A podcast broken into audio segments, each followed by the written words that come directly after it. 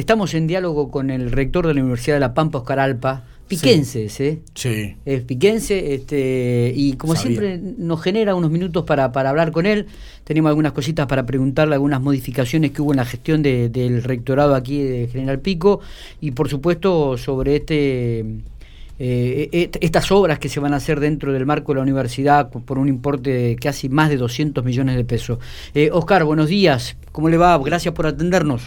¿Qué tal? Buenos días. No, por favor, gracias a ustedes, como siempre, de, de poder transmitir y hablar de nuestra universidad pública, ¿no? Decíamos el pronóstico del tiempo porque me comentabas que allí también estaba como llovinando en Santa Rosa. ¿no? Acá también está lloviznando. Exactamente. Así que me quedé con la gana del pronóstico para saber si para el 25 el locro iba bien con la lluvia, pero bueno. Eh, en un ratito lo vamos a tener, pero antes de terminar la nota lo vamos, lo vamos a tener. Te doy el de Pico y el de Santa Rosa. El de Pico por- y el de Santa Rosa Bueno, provincia. eh, hubo algunas modificaciones este, aquí dentro del rectorado de, de- de la universidad en General Pico. Hay nuevas este, secretarías, Analía Krusecki, que ha quedado a cargo de la coordinación. Contanos un poco. Sí, bueno, sabes que parte de nuestra gestión o, eh, o uno de los ejes de nuestra gestión siempre fue reforzar la sede de General Pico. Eh, siempre dijimos que mitad de la universidad está en General Pico y entonces rectorado queríamos reforzarlo y seguir trabajando en todas las líneas que viene trabajando la universidad y por supuesto allí también.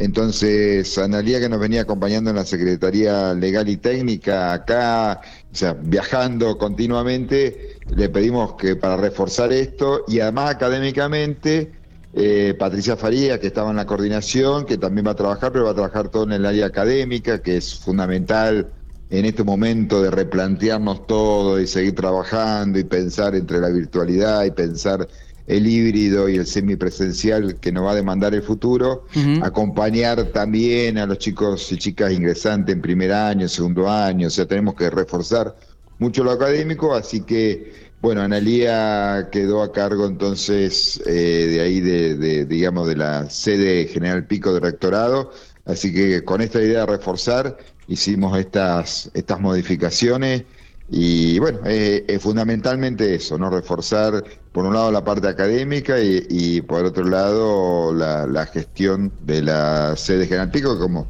que recordamos a muchos por ahí que, que hace ya hace justo casi el comienzo de la pandemia, la sede de rectorado está ahí en la 9 casi avenida, ¿no es cierto? Al lado, al lado de la de, clínica. de la clínica, eh, entre Avenida y Exactamente. 18.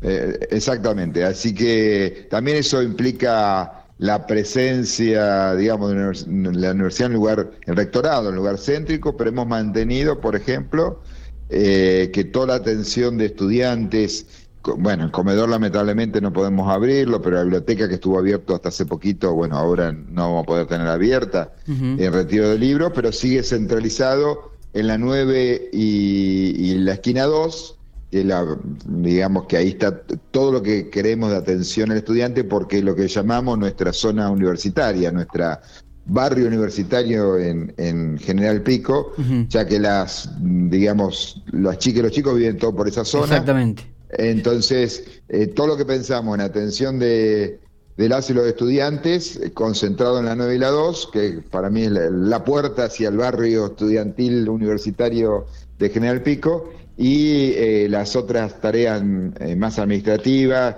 que tienen que ver con la relación de la sociedad y la comunidad en pleno centro, enfrente de la plaza. ¿no? Se, eh, sería bueno que en algún momento tenga su propio edificio y, y reúna todo esto en un solo lugar la universidad, ¿no, Oscar? Eh, sí, bueno, eh, parte de eso está pensado en el terreno que hace en cruz al Centro Universitario General Pico y parte también el mismo Centro Univer- Universitario General Pico. Eh, ahora que pudimos hablar de las obras, eh, hemos presentado segundos proyectos que tienen que, eh, que ver con la biblioteca y el comedor en, en las, eh, digamos, en el lugar físico que corresponde parte en- ahí en la, digamos, lo que sería 9 y 110 y en la otra que está entre eh, las 7, entre 7 y 5, digamos, Claro. la otra manzana, ¿no? Así Sí, que sí. bueno, en ese proyecto estamos y, y hemos, eh, ya lo habíamos planteado, pero bueno, priorizaron el tema de aulas a nivel nacional y por eso primero salieron las licitaciones de lo que tenía que ver con aulas, pero bueno, hemos presentado también ahí el, tema para seguir ampliando y pensando la, sede en, esa, en ese lugar. Está. Eh, Oscar, ¿cuándo asumiría Analia Kuseski? Ya asumió a partir del 15 de mayo, ah, ya estaba, a partir, a partir de la semana ya eh, se han realizado los cambios. Eh, está bien, está bien, o sea que ya estaba previsto y estaba analizado esto, ¿no? Y Patricia Farías va a cumplir este, diferentes tareas respecto a vinculadas ah, ah. a las secretarías. Eh, fundamentalmente a Secretaría Académica, aunque también tiene que ver algo con bienestar, pensando y centralizado a nivel de estudiantes y a nivel académico, ¿no? Eh, bueno, cuando arrancaron las licitaciones, como decías vos, para todo lo que tiene que ver con Santa Rosa, y se está tramitando lo de General Pico. Eh, a ver, se, se, iniciaron las dos juntas, Santa Rosa y General Pico, las dos obras, las licitaciones. Eh, la lamentablemente la de Santa Rosa, hubo dos empresas que se presentaron, una de Santa Rosa y otra de Mendoza. La de Santa Rosa no cumplió con las garantías que tenían que presentar. Y la de Mendoza presentó por debajo del valor y no daban los números técnicos como para dar la tranquilidad de que llegado y comenzado la obra se finalice, ¿no? O sea, sabemos muchas obras que que comienzan eh, y, quedan ahí paradas y es peor todavía que no empezarlas, ¿no? Es cierto. Así que quienes tenían que estar trabajando, o sea, quienes, eh, las tres personas que hicieron, analizaron la licitación, consideraban que había que dejarla desierta, se mandó a Nación, ahí tuvimos unos tres meses de demora, pero bueno, vino lo que llaman técnicamente la no objeción, o sea que están de acuerdo con, que se declare desierta, para ahora ya mandamos para convocar nuevamente a una nueva licitación. ¿no? Está. Correcto, que serían cuatro aulas audiovisuales, cuatro aulas audiovisuales acá en el centro universitario. Oscar, ¿qué pasa con las clases ahora presenciales que se estaban dando en la universidad?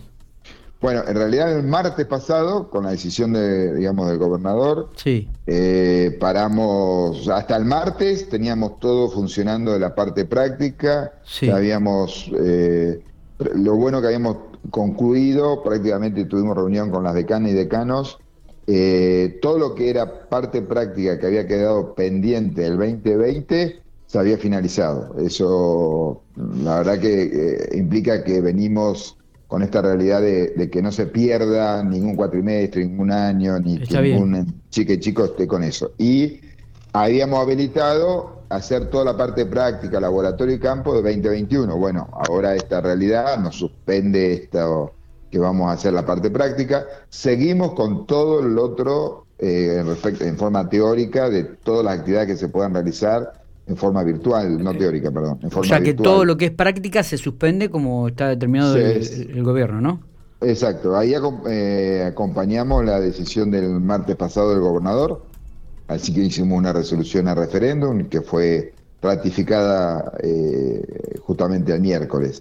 Y bueno, ahora, mm, digamos, vamos a, tener adicionalmente, bueno, eh, estos nueve días que anunció el presidente, eh, pero prácticamente la universidad mucho no lo modifica, salvo ratificar lo que veníamos trabajando. O sea, hasta el martes pasado veníamos trabajando con todas las prácticas eh, presenciales, habíamos avanzado, o sea, si, si, sistema, o sea, si el problema de la pandemia se mantenía o bajaba o solucionaba, o por lo menos no había alguna otra decisión, eh, ya habíamos habilitado para las prácticas 2021, queríamos, con, y el plan que habíamos establecido, que lo, restableceremos ni bien podamos, o sea, ni bien nos autoricen a nivel nacional, es por un lado hacer las prácticas 2021, avanzar con el tema de evaluaciones finales que necesiten, digamos, presencialidad, eh, y avanzar con encuentros, vamos a llamarlo así, con, digo, porque es muy difícil decir clase de chicos, o sea, los primeros años, ¿no? Sí, sí. Primero y segundo año,